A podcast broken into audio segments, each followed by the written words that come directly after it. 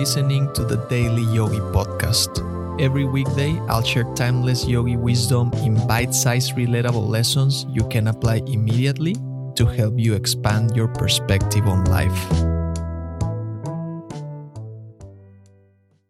Breathing is at the center of our existence. All other functions of the body depend on it. You may survive some time without eating, a shorter time without drinking, but without breathing, your life may be measured by a few minutes. As children, we all breathe properly, filling all parts of our lungs. Then we grow up and adopt bad habits. At some point during my childhood, my parents instructed me to breathe by filling up my upper chest, lifting the shoulders up without considering the lower part of my abdomen. So that's what I did. Until I discovered in my early 20s that I had been doing it wrong. Did I survive? Yes. Was I using the maximum capacity of my lungs? Was I oxygenating all the blood before it returned to the rest of the body? I don't think so.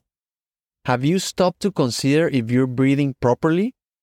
Not only are we dependent upon breath for life, but we are largely dependent upon correct habits of breathing for continued vitality and freedom from disease. An intelligent control of our breathing will lengthen our days on earth by giving us increased energy and vitality. And on the other hand, unintelligent and careless breathing will tend to shorten our days by decreasing our vitality and making us susceptible to disease.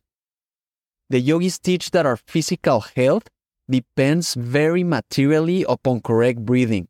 And in addition to the physical benefits obtained from correct habits of breathing, our mental power, happiness, self control, clarity, morals, and even our spiritual growth may be increased by an understanding of the science of breath.